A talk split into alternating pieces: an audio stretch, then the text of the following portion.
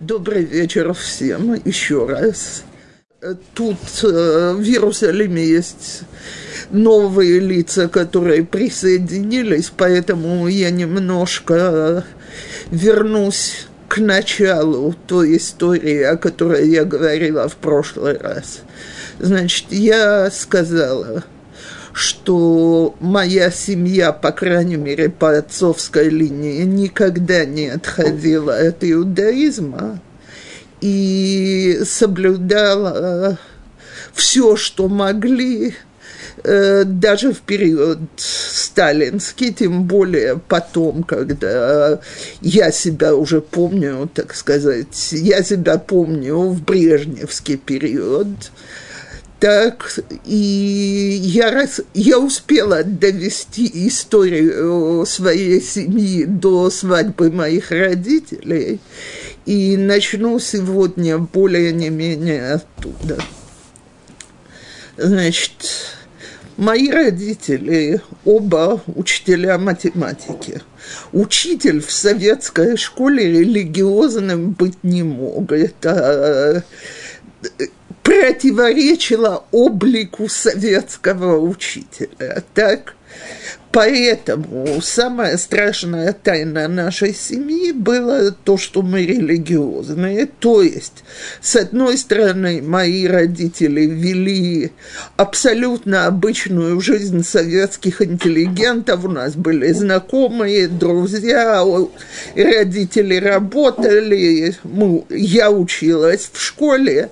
А с другой стороны, значит, все годы мои родители подпольно продолжали соблюдать мицвод, во всяком случае, насколько это было возможно. При этом э, мы жили на Западной Украине, в Ивано-Франковске, а западная, этот район Западной Украины, Прикарпатия – там и по сегодняшний день, как я знаю, русских не очень любят.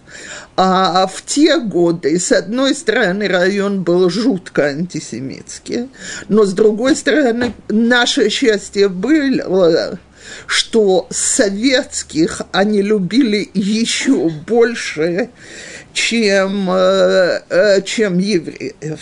Так, спасибо огромное. Так вот, поэтому там население продолжало сопротивляться советской власти. То есть, я думаю, кто постарше слышал про бандеровские банды, так, так все эти годы, что я себя помню, на Западной Украине все еще говорилось, значит, что доблестные чекисты в лесах нашли еще какую-то банду, тут кого-то еще убили и так далее. Кроме того, в этом районе сама э, э, не евреи остались религиозными, там у них своя христианская секта, это униаты, так, и их э, преследовали жесточайше. То есть, э, девочки, я очень извиняюсь, я никого не заставляла приходить, но мне очень мешают, что разговаривают, и этот шум, несомненно, слышен тем, кто, на, так сказать, получает этот урок по по видео, поэтому я очень прошу либо выйти и спокойно заниматься своими делами, либо прекратить разговоры. Я все-таки второе поколение школьных учителей. Для меня такое поведение не подходит. То теперь, э, так вот, в советский период э, униатов преследовали жесточайшее от, отбирали у них родительские права. Детей переводили в интернаты, а их самих ссылали в Сибирь. И, собственно говоря, все годы, что мы там жили, э, с тех пор, как я себя помню, насколько-то сознательной, э, родители все время говорили, не дай Бог нигде не проболтайтесь ни единым словом, потому что то же самое может быть и с нами.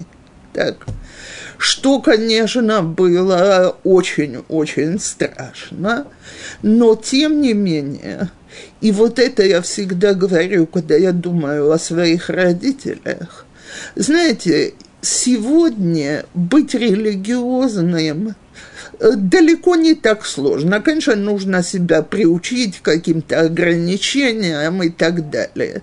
Но, в принципе, есть общество, которое тебя поддерживает, есть хорошие условия. Мои родители сохраняли веру в Бога и выполняли заповеди в таких условиях, что никаких выигрышей, кроме соблюдения заповедей, у них не было. Я думаю, что для нас нас, для детей, для меня и для брата, это было самым главным примером, что религия – что-то важное, потому что невозможно поверить, что умные люди будут так рисковать ради чего-то, что в их глазах не является самым важным на свете. Во всяком случае, я думаю, что на меня саму больше всего вот это и повлияло понимание, что, видимо, это самая большая ценность, раз ради этого можно идти на такой риск.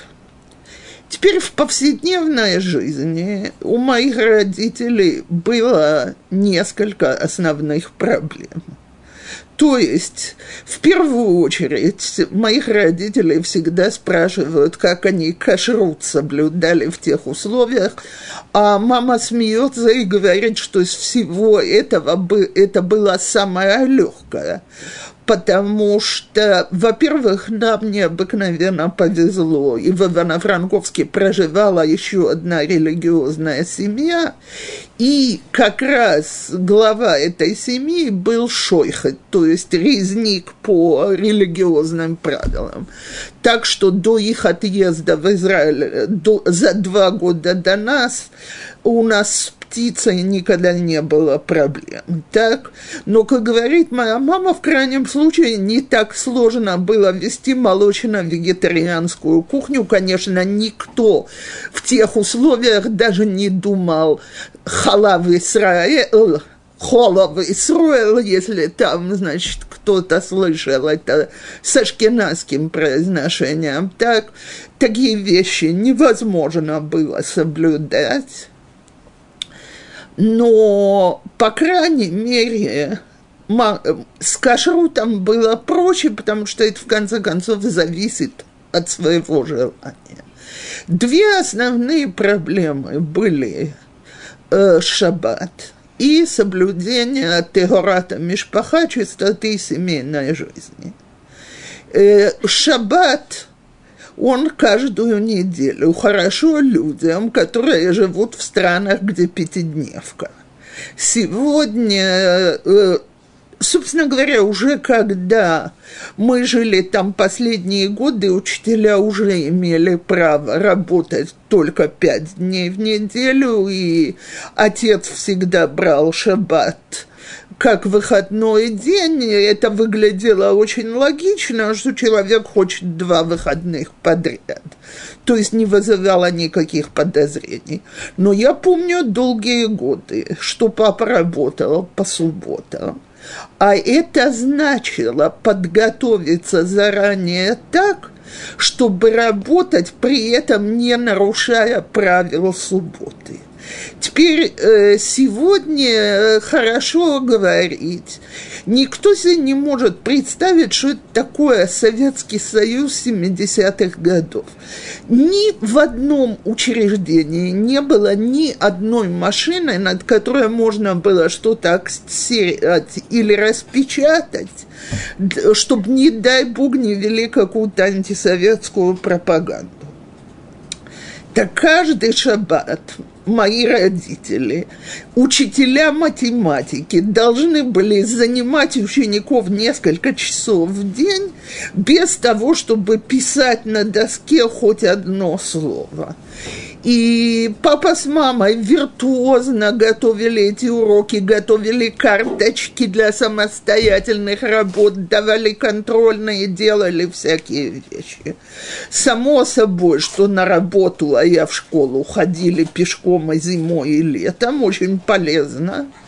Но ситуация такая, значит, что касается отца – то э, я думаю, не нужно объяснять, что зимой э, молиться можно так поздно, что когда идешь на работу, час молитвы, часа молитвы еще нету, невозможно молиться утреннюю молитву.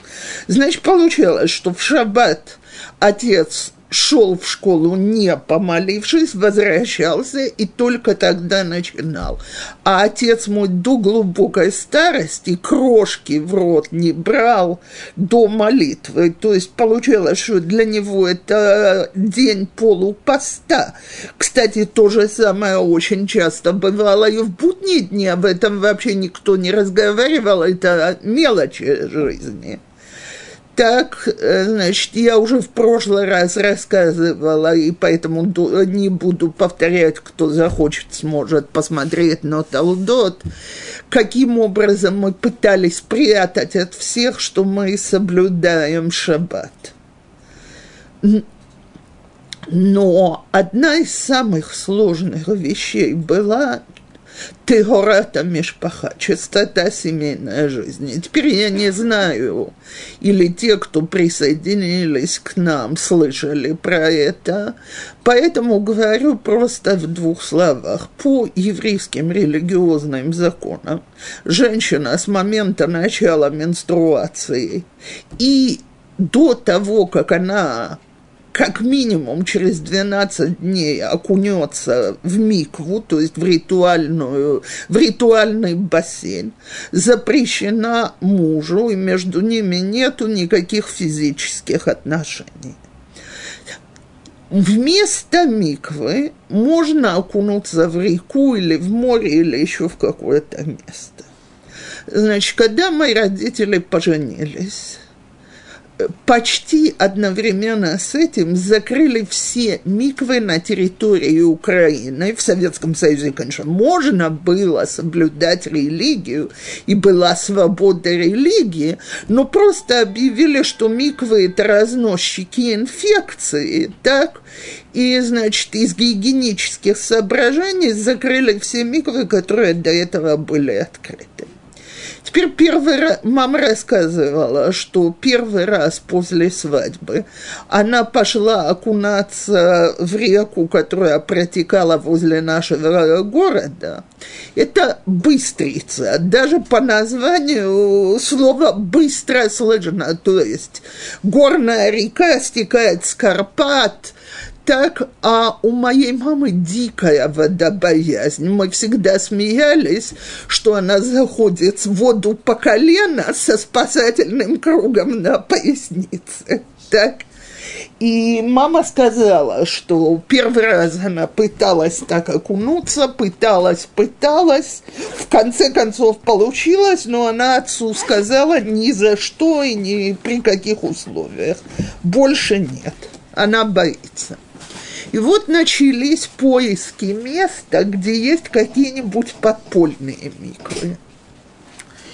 Во-первых, были очень длительные периоды.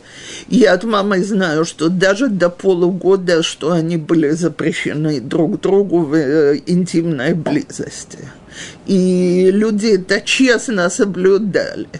Во-вторых, как мама мне описывала, в конце концов, в Черновцах там было, э, были религиозные семьи, устроили подпольную микву. То что значит устроили подпольную? Была довоенная миква, разрыли ее, но в открытую боялись, что, значит, э, нельзя, э, если ее откроют в открытую, то ее власти закроют. Поэтому прорыли из соседнего дома туда подземный ход. Теперь, значит, и нужно было там какой-то отрывок переползти на бревне, так, на четвереньках. Но это было не самое жуткое во всей этой истории. Самое страшное было, что хозяйка дома, из которого можно было выйти в микву, дико боялась, что власти ее поймают на этом.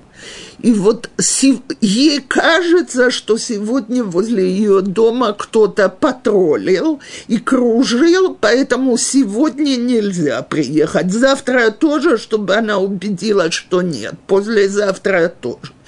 То есть пока она соглашалась впустить, могла пройти неделя. А так э, теперь холод собачий место э, не обогревается. Сперва тянули электричество, а кто-то действительно подметил, что расход сумасшедший. Значит, договорились мужчины, там была хабатская община, договорились, что они будут таскать ведрами кипяток, подогревать, чтобы была хоть какая-то нормальная, холодная, но не ледяная температура. И мама мне говорит, во-первых, значит, система удовольствий. Первое, она звонит своей свекрови и спрашивает, ну, можно ли, наконец, приехать? Очень приятно рассказывать свекрови, когда ты собираешься быть с мужем. Ну ладно, этот этап прошел, идут звонки туда-обратно, значит, можно, нельзя. Все, уже наконец может. И мама мне говорит, там был старый мужчина-хабадник, который каждый раз таскал эти ведра, и каждый раз ее торжественно приветствовал. Ну как, мы вам воду хорошо согрели, было нормально. То есть все женское смущение, все какие-то, э, так сказать, какое-то желание скрыть свою интимность от чужих глаз просто невозможно. И теперь, когда уже уехали из Черновец, мои дедушка и бабушка, они уехали в 67 году, после, сразу после шестидневной войны, когда мои родители их провожали, э, тогда с Украины выезжали через станцию ЧОП. Так самая граница с Венгрией. И э, я не буду сейчас рассказывать эту историю, как дедушка с бабушкой выехали, их предупредили, что либо они покинут э, Советский Союз в 48 часов, либо у них отберут документы и визы. А, значит, они быстро-быстро собрали, что можно, и поехали. Но получилось, что поезд выезжает уже в шаббат. А моя бабушка, которая так оставляла двух сыновей с женами, с внуками, не знала ли она их вообще когда-нибудь увидит, в 1967 году прервали дипломатические отношения с Израилем, стала кричать, что я в жизни не ездила в субботу, и меня никто не заставит это делать и дедушка, и папина сестра, которая еще была не замужем, ее просто затащили в поезд силком под две руки. Мама, нас там не было, это я все от мамы слышала. Мама говорит, что это прощание было настолько травматическим, что потом, когда дед приехал сюда, буквально через пару дней у него был инфаркт. То есть все эти переживания выезда, это был один сплошной кошмар. Э, но мои родители час до шаббата, а они в ЧОПе, никого, ничего. Мама говорит, они знали, что в Ужгороде есть еврейская община – и даже от дедушки и бабушки у них был адрес тамошнего шойхата Ужгородского. И, значит, на грузовике э, они трэмпом добрались до Ужгорода, Мам, они постучались к нему в дом, назвали себя. Он посмотрел на маму и говорит, у вас еще 2-3 минуты, вы можете зажечь свечи. Так мои родители познакомились с семьей Гершковичей, и в Ужгороде был, в Закарпатье жизнь была совершенно другая. То есть э, Миква работала в открытую, синагога была в открытую, они боялись гораздо меньше, а советские власти предпочитали с ними не связываться, самая граница Венгрии, зачем? Так вот, мама стала ездить в Ужгород, в Микву. Теперь так, от Ивано-Франковска до Ужгорода 800 километров – Э, значит, э, моя мама работала в школе. В отличие от отца, для того, чтобы были возможности съездить в Микву, она брала отпуск в будний день. Я тут же вернусь, как она, что она делала с шаббатом. Так? Значит, и он, э, то есть не отпуск, выходной она брала в будний день. Теперь в Ужгород она летела на самолете. Но назад для того, чтобы на утро можно было быть в школе, нужно было ехать автобусом. Вот мама мне рассказывала, она говорит, вообрази этот автобус, где я единственная женщина, а все остальные мужики на всяких работах. Так, она говорит, я всегда садилась на самой первой лавочке возле шофера, чтобы, не дай бог, ни один мужик не пристал.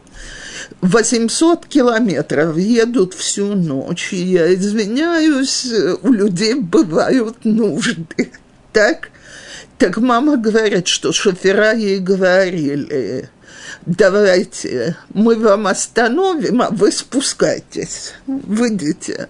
А мама говорит, а я боюсь выйти, а вы не бойтесь, мы двери автобуса будем держать закрытыми, пока вы, значит, по нуждам пройдете, и только когда вернетесь, откроем их для мужиков. И вот так годы, годы – ברוך אתה אדנו אלוהינו מלך העולם שהכל נעים בדבריו. Теперь для того, чтобы как-то э, чтобы иметь вот этот вот выходной день посреди недели, как я сказала, мама работала по шаббатам. Так э, мои родители решили, что самый лучший вариант – это вечерняя школа потому что вечерние школы у них была пятидневка, а не шестидневка, то есть днем в шаббат не работали. Но у нее была вечерняя смена в школе. Теперь, что ты делала или не делал в вечерней школе, все было хорошо, потому что в те годы, кто учился в вечерних школах, взрослые мужчины, которым нужно было получить справку о том, что они закончили 8 классов, имеют минимальное восьмиклассное образование, для того, чтобы на работах они могли занимать какие-то более важные должности, чем просто простыми рабочими. Так э, туда мама ехала, а назад шла пешком, и это получалось через весь город. И я помню, как каждый раз отец нам говорил, ну, ложитесь уже спать, ну, покушайте сами, ложитесь спать. А, но не настаивала. А брат и я говорили, что такого не будет мы ждем маму, у нас есть семья, всем семьей садимся на трапезу. И отец не, э, порядка ради, конечно, говорил, что надо идти спать, но не настаивал, несмотря на то, что у нас дома была очень строгая дисциплина. Так вот это повседневная жизнь. Кроме этого, есть праздники – с Песохом нам дико везло, то есть что делали люди? Какие-то годы пекли мацу сами при синагогах, в домах. Потом э, на это наложили советскую лапу, то есть э, за этим следили, разгромили, э, устроили просто погром на квартирах, где это делалось, это все в Черновцах. И одновременно стали приходить посылки из-за границы. Теперь посылки посылали, конечно, никто, не дай бог, не писал слово «маца», печенье. Но советские власти были хорошо подготовлены. Поэтому эти посылки с печеньем очень часто задерживали до того, как Песах кончался, и выдавали людям после Песаха. Поэтому у нас дома – любая крошка мацы, которая оставалась с Песаха, заворачивалась на следующий год и клалась в кладовку. То есть, если не придет в этом году вовремя, чтобы хотя бы на сейдер была маца, а дальше на картошке можно неделю прожить. Еще прошу запомнить, вот на Песах мы никаких э, готовых продуктов не заносили, а Песах это март, начало апреля, еще нету никаких свежих овощей. То есть это картошка, морковка, свекла. Так? И сколько блюд мама готовила из картошки с яйцами, я по сегодняшний день так вспоминаю. Это было что-то, что только не выдумывалось. Яйца с картошкой, картошка с яйцами. Так? Но Мацу прятали немедленно. И я помню, когда я поняла смысл вот этих вот четырех вопросов, которые задают на Песах, а там же говорится, весь год мы едим хамец и мацу, а сегодня только мацу. Я открыла рот и говорила, что разве можно есть мацу посреди года? Я была глубоко убеждена, что есть запрет есть мацу. Папа с мамой посмеялись, но действительно о таком варианте разговора не было. То есть любая крошка сберегалась. Самый последний Пысах, что мы были в России, там у нас э, было уже тяжело, но опять, э, так сказать, Всевышний помогает. Пришла посылка с другими продуктами, то есть пришли вот эти вот порошковые супы, еще, изюм пришел, мы такой роскоши не видели, мама такой компот вкусный делала с этим. Э, я не помню, чтобы вот это вот вызывало какие-то переживания или страдания. Теперь там, где мы жили, в Ивано-Франковске, не было ни единой синагоги, да отец бы никогда не решился пойти в Ивано-Франковске в синагогу. Но на праздники он обычно ездил в Черновцы, там старались собрать подпольный миньян. Теперь я не знаю ли, правда, прослушивали всем тогда телефоны, или люди жили в этом постоянном страхе прослушивания. Но никто по телефону не, не рассказывал ничего. То есть говорили все время какими-то условными кодами. Так я помню, как папа звонит. Ну, есть оркестр – или нет. А трубача нашли, так, значит, трубач тот, который, естественно, тот, который в шафар будет э, трубить. Тогда есть оркестр, будет концерт, можно приехать, мы вам уже купили билеты, приезжайте. И на один из праздников папа брал, э, я, кстати, я молиться не умела, читать на иврите читала страшно медленно.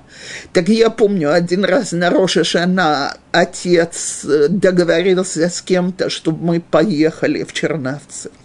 Ну, мы пошли послушать шафар. А, значит, а я раскопала у тех, у кого мы находились, новую книжку, которую я еще не читала – Я начала тянуть маму домой, ну идем, ну что мы тут сидим, ни ты, ни я не умеем молиться. И мы вернулись, и я так хорошо посидела с этой книжкой. И я помню отцовское разочарование, вы же уже тут молитесь. Но молитва для меня тогда это было вот так выше крыши. А вот брата отец научил молиться, так сказать, систематически и брал его с собой. И вот на один из Ямайки-Пур – кто-то донес, и в ту квартиру, где, значит, собрались, явились милиционеры переписать всех, кто там молится. Естественно, папа потом приехал, описывал эту картину, говорит, кто в туалет – кто под диван, кто туда, кто сюда. Всех обнаружили, стали переписывать. Никто, конечно, своим именем не называются. Они требуют паспорта, им говорят, кто берет с собой молит, э, паспорт на молитву Йом-Кипура. Брата увидели, начали... Э, а, отцом он был предупрежден, ты ничей, то есть ты не показываешь, что у тебя тут есть родители. О, еще и ребенку мозги промывают. Но самое грустное и смешное, что отец рассказывал, у хозяйки квартиры от страха началась дикая икота – пить нельзя, Йом-Кипур, и старуха, женщина того поколения ни за что бы воды не взяла. Отец говорит, как милиция ушла, мы продолжили молиться. Но вот под ик, ик, ик, ик, бедняга до конца Йом-Кипура вот так вот мучилась и не могла успокоиться, шок на нервной почве. Вот так молились на Сукот папа не сделал, оставался с нами дома, и как выглядит сука, я первый раз увидела в Израиле. До этого не видела никогда ни суку, ни, ни арбамины. Мы ни разу не смогли раздобыть. А вот опять в крупнейшем еврейском центре Черновцов, как и через кого вот это я понятия не имею, они раздобывали арбаминым – и, значит, отец на один день ездил туда. Э, и э, для, э, для того, чтобы поесть в суке, поспать в суке и хоть один раз благословить на Арбаминим. Люди, которые его знали, после его смерти нам рассказывали, что он всегда был такой очень сдержанный, очень мужественный человек, но когда он эти арбамины брал, каждый год плакал э, потопом. Все, кто его там видели, нам говорят, что видеть вот это вот, что, слава Богу, достиг и может выполнить мецву, влияло очень на окружающую среду. Теперь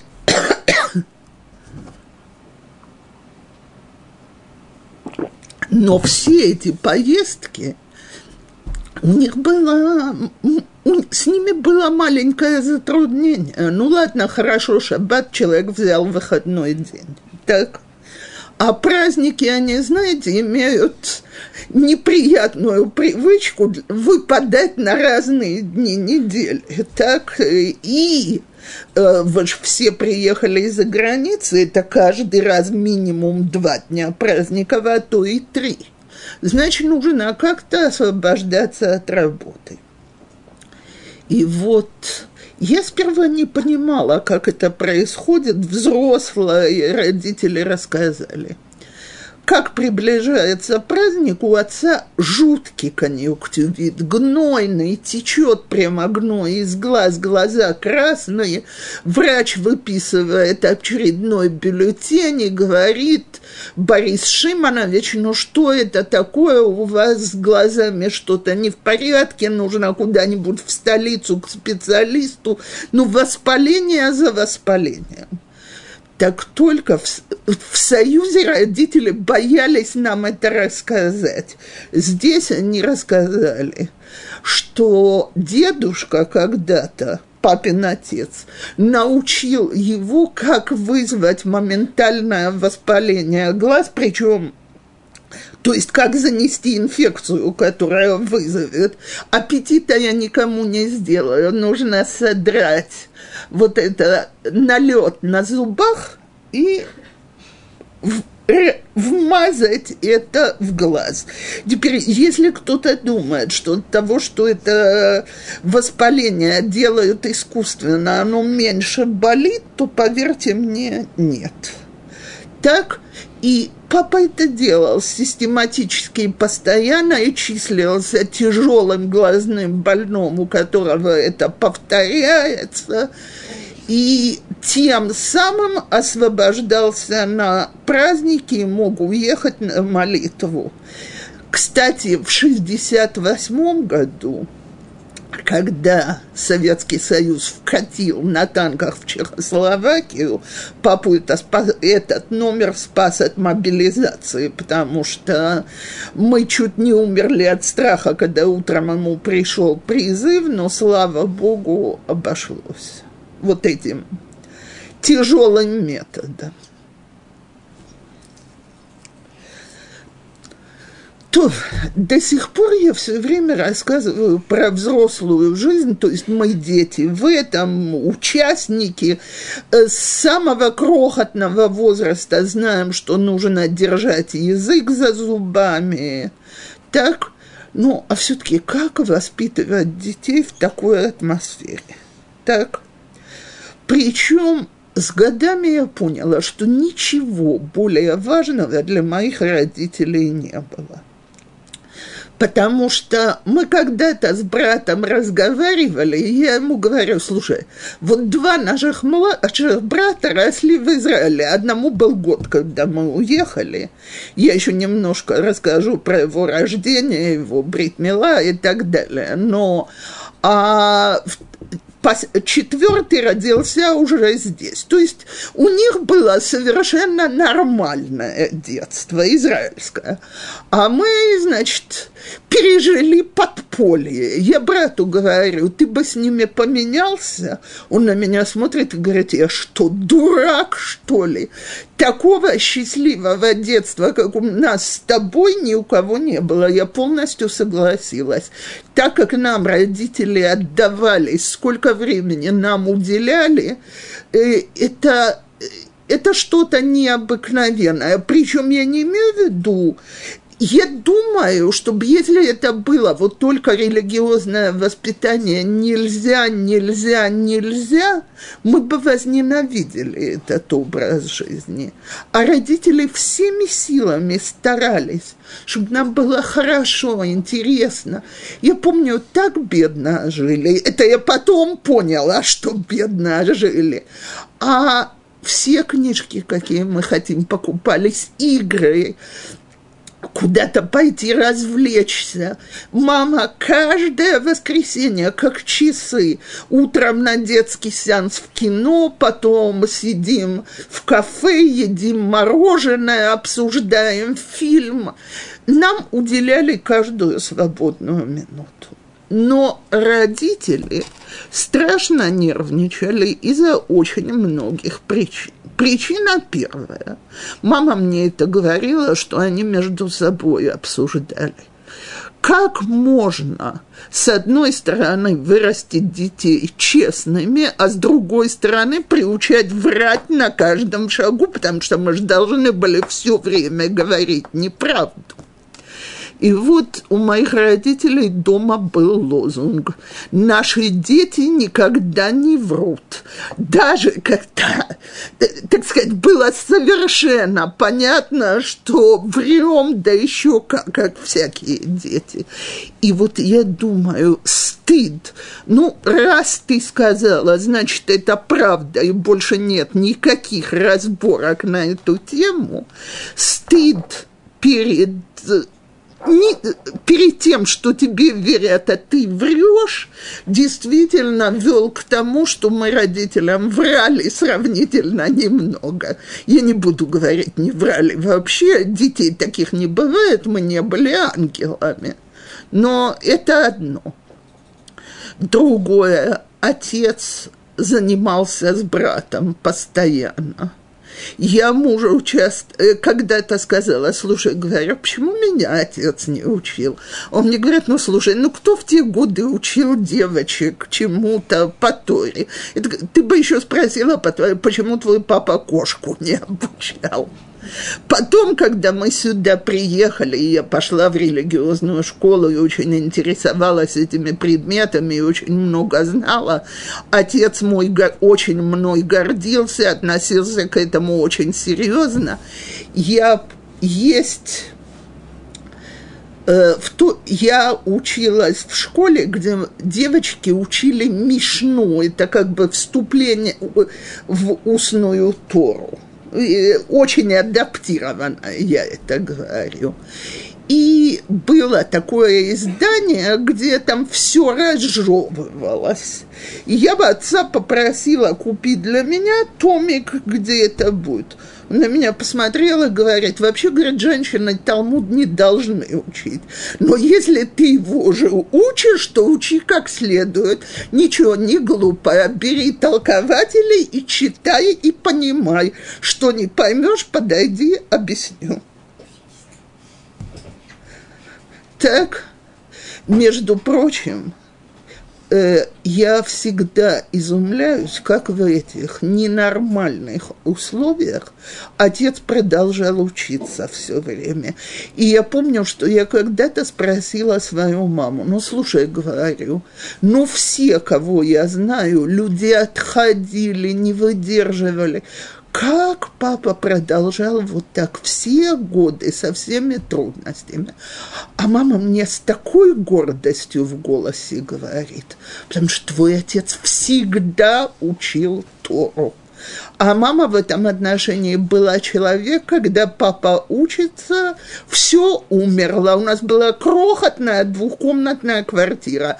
Она нас на кухню забирала, чем-то занимала. Никогда в жизни, тут я не говорю, но в там никогда в жизни от учебы отца не отвлекала. Для меня это отношение к учебе Торы, что это самое главное на свете, это тоже очень-очень повлияло.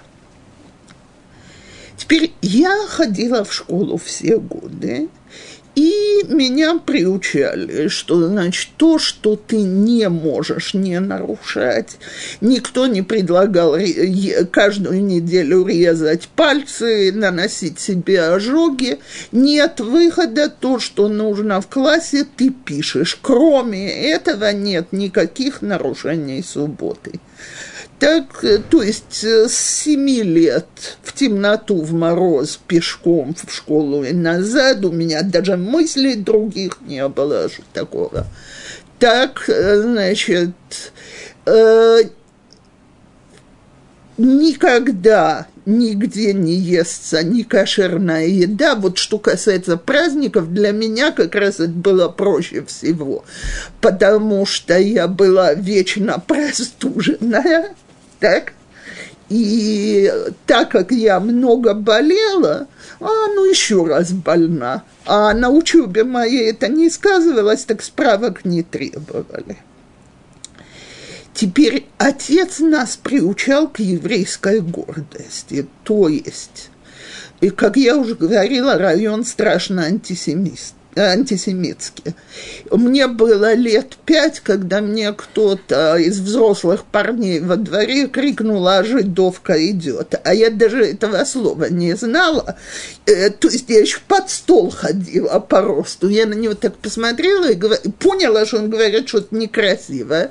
И говорю, благодарю за комплимент. У него челюсть отвалилась, и взрослые парни меня оставили в покое. А вот э, дети моего возраста несколько раз устроили э, просто избиение, и мама мы жили во дворе, где квартировались офицеры э, частей советской армии, которые стояли на Западной Украине все время. И мама позвонила нескольким мамашам и сказала, что она собирается звонить в военную часть и выяснять, почему это у советских офицеров дети растут с такими антисемитскими наклонностями. Извиняюсь.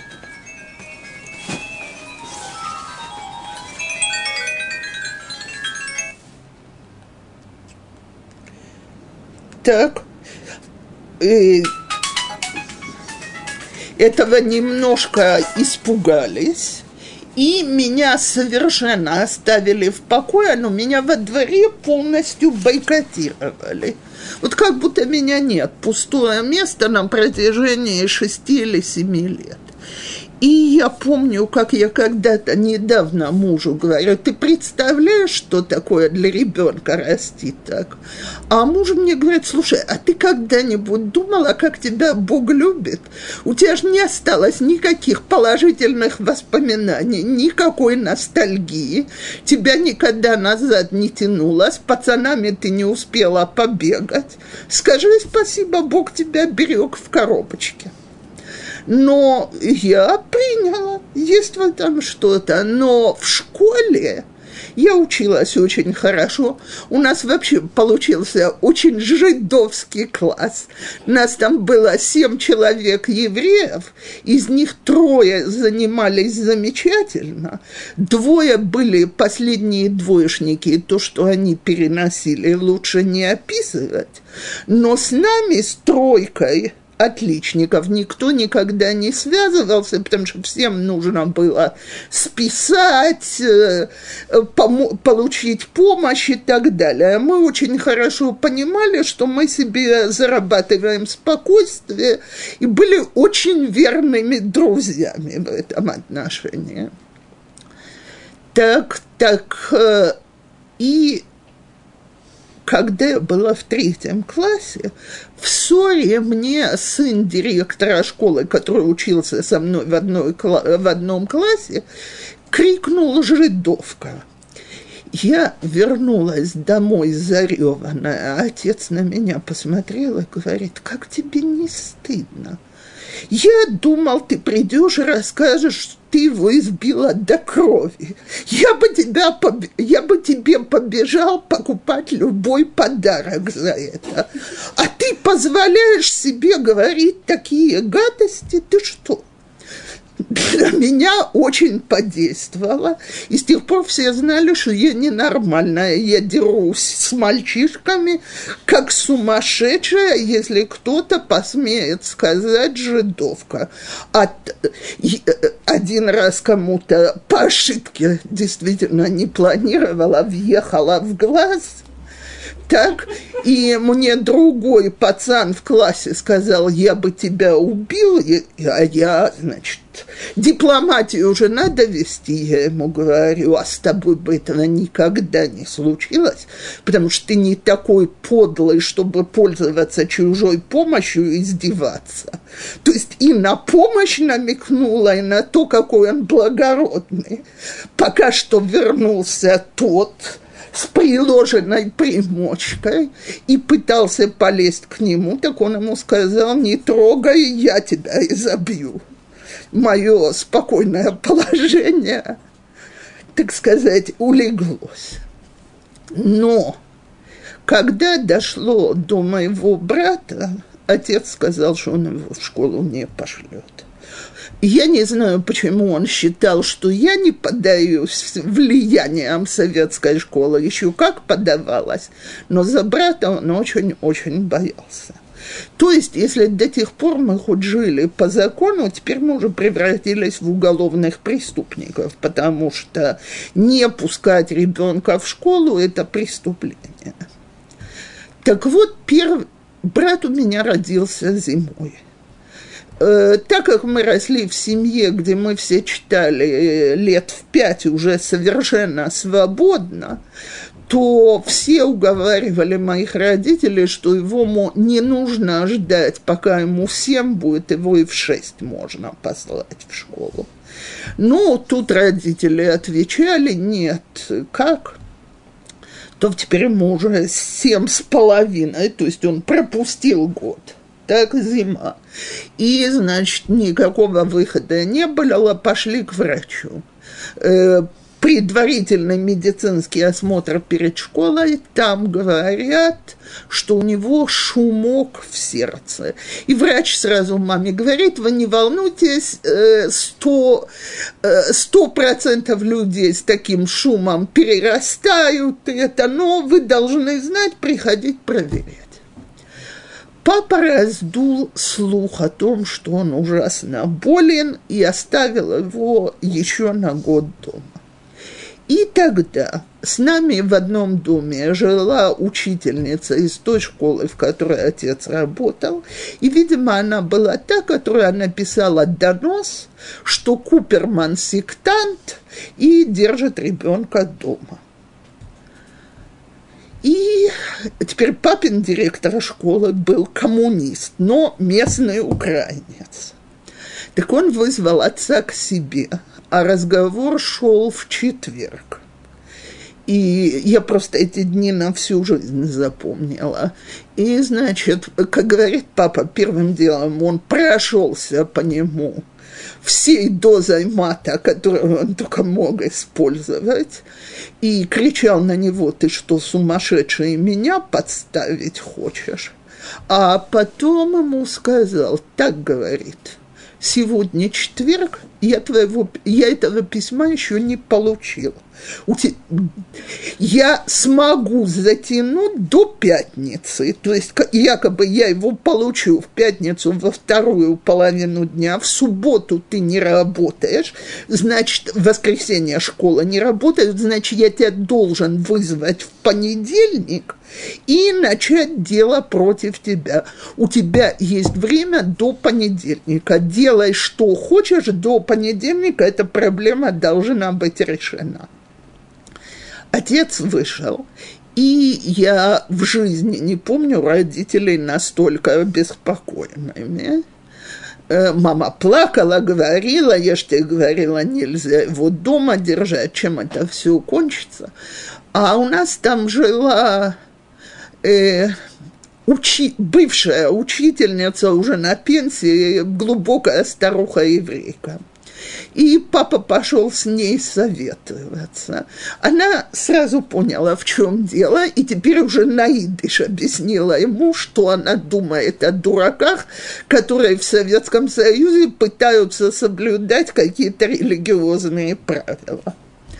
Но после этого объяснения Анаида же она ему сказала, ну ладно, говорит, иди домой, посмотрим.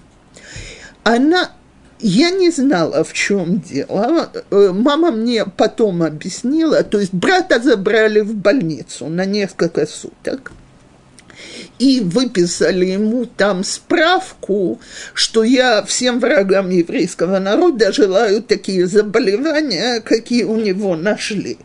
Так? Значит, ну, естественно, весь документ фальшивый. А, значит, история была такая. У па... Мой отец был честнейший человек на свете. И в жизни не готов был кому-то дать шпаргалку, хотя было очень много людей, которые были готовы заплатить на то, чтобы на аттестате зрелости их сын получил бы хорошую оценку. У папы в классе училась дочка главврача одной из больниц в нашем городе. Для того, чтобы поступить на медфак, ей нужен был красный диплом. То есть ей нужно было кончить школу с золотой медалью, одни пятерки. Она их честно высиживала по всем предметам, кроме математики. Отец говорил, что ее способности к математике хуже, чем у этого стола. Так, и, значит, был такой джентльменский договор, и как принято у джентльменов, он не был записан, что папа обязуется ей подсунуть решение э, э, аттеста, э, экзамена по математике, а он обследует брата и даст ему справку. То есть эта вот старушка уладила таким образом этот вопрос.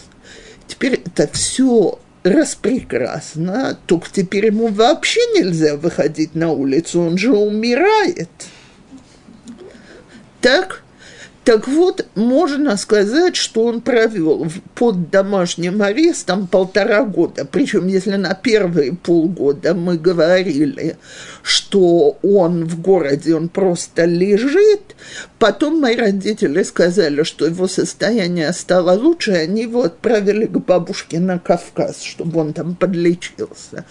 Поэтому, кто нам в дом стучал, он сразу уходил и прятался в кладовке. Разве что это были небольшой круг знакомых и друзей, от которых мы не делали тайну.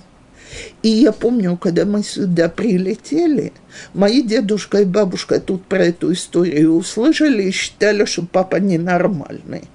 И э, они вели переписку на иврите, так что что они писали, я не знаю, но я помню, как мы, они нас встретили в Луде, мы поехали в такси в Иерусалиме, и вдруг посредине дед мой говорит, вот теперь я счастлив.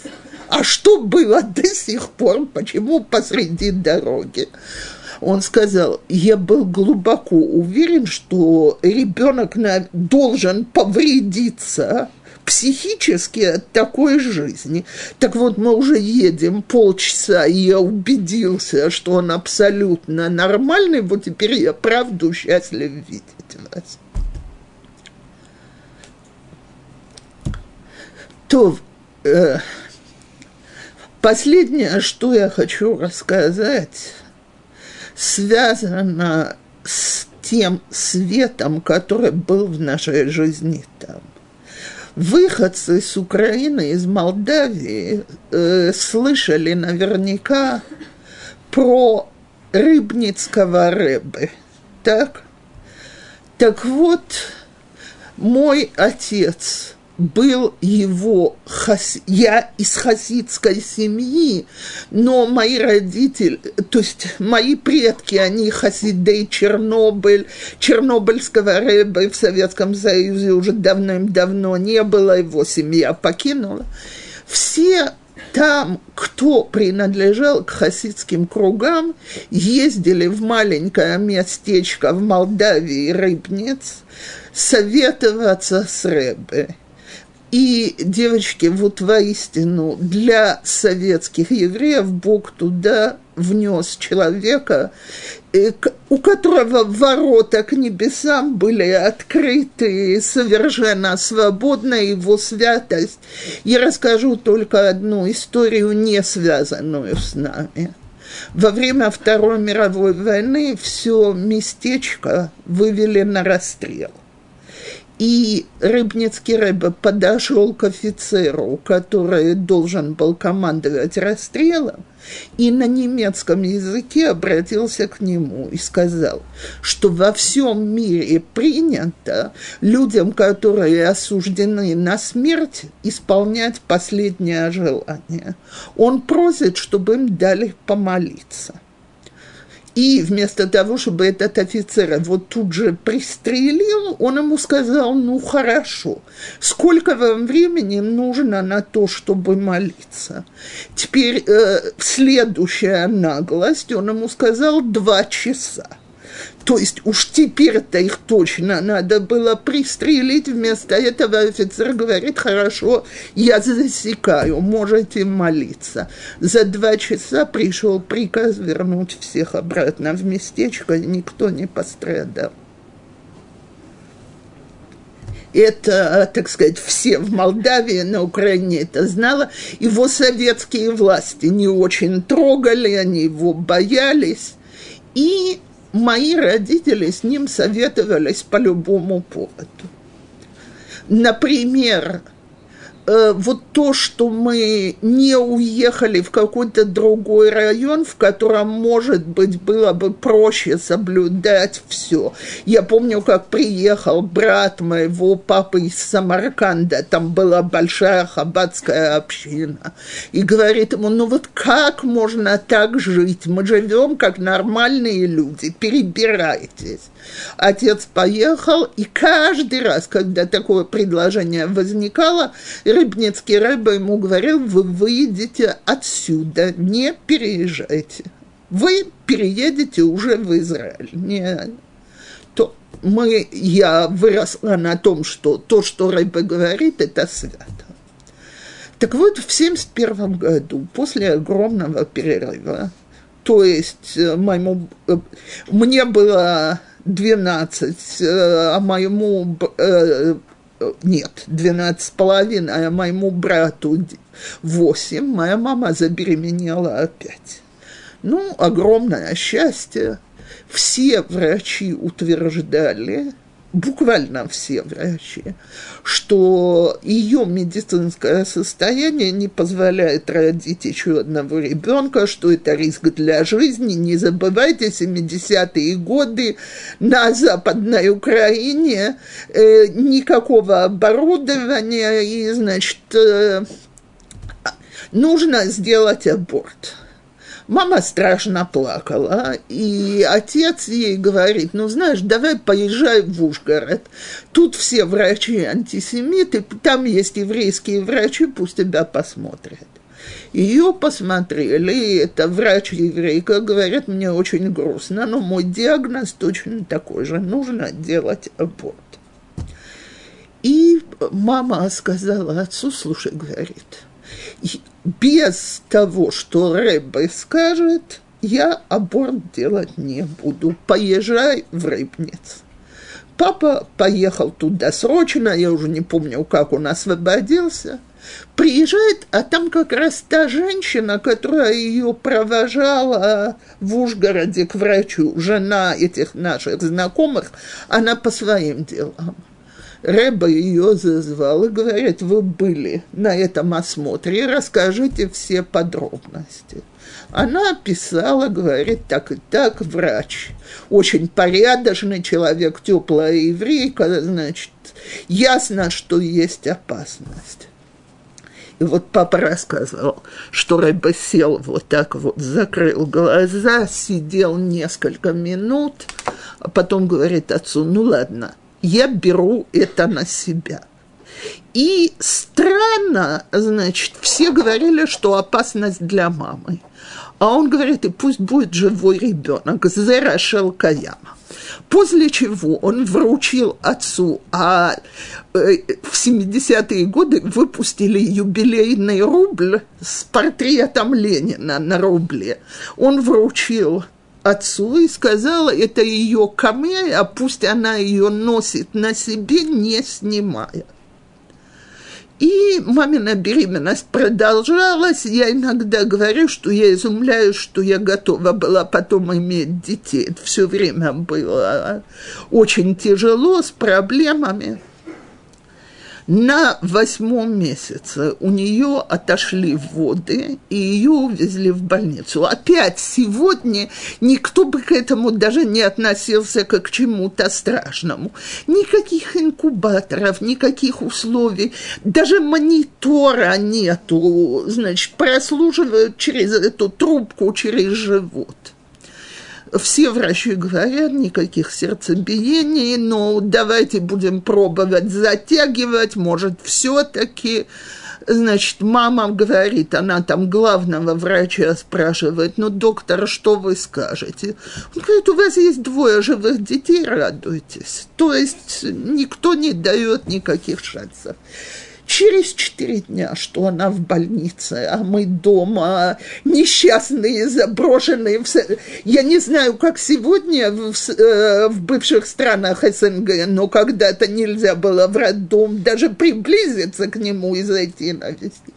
Посреди ночи, значит, мама звонит, что, слава богу, она родила. И мама рассказывала, что вокруг нее там все врачи стояли, и когда ребенок родился, а сами роды были очень легкие, потому что он был маленький, все начи... врачиха начала истерически кричать, он живой, он живой, я не верю. Теперь я помню, как мама рассказывала, то есть это я слышала разговор, а папа стал хохотать и мне пересказал. Отец ее спросил, или монета с ней. Так? А мама ему говорит, конечно, Ленин всегда со мной. Так вот, после родов Ленин исчез. Где не искала, Ленина больше не было. Он, монета пропала, и никакими силами найти не удалось. Камея свое сделала. Ну, теперь все замечательно. Э, значит, малыш подрос, вышли из больницы, надо делать обрезание. Про обрезание на восьмой день никто вообще не разговаривал, это смешно. Но, значит, причем даже Мойл, вот этот наш друг, Шойхат из Ужгорода, он одновременно был и Моэл, он сказал, до какого веса ребенок должен дойти. Там они так тряслись, что раньше трех килограмм не разрешали, это заняло почти два месяца. Но все, мама летит с э, отцом и братом в Ужгород, нас оставили на самостоятельную жизнь на сутки, не в первый раз мы с братом справляемся, но мы подхватили грипп. И, значит, больные лежали дома, отец вернулся, а мама задержалась еще на пару дней полет зимой, ребенок простыл. И когда приехали, он горит, у него высокая температура, а вызвать врача – это же обрезание, это уголовное преступление, это калечат детей, начнется разборка, кто же мой и так далее. И это единственный раз в жизни, когда я видела, как моя мама вообще голову потеряла. У нас был знакомый детский врач, родители э, еврей. И родители его попросили прийти. Он знал, что мы те еще типы. Так, то есть э, близкие друзья смотрели на отца как на полусумасшедшего, на так как сумасшедший симпатичный, всем помогает, э, со всеми дружит, очень интеллигентный, но у каждого свои заскоки. Так, так он пришел, осмотрел и говорит, ребенку срочно нужна больница. А мама плачет, говорит, какая может быть больница с таким видом, еще и место кровоточит.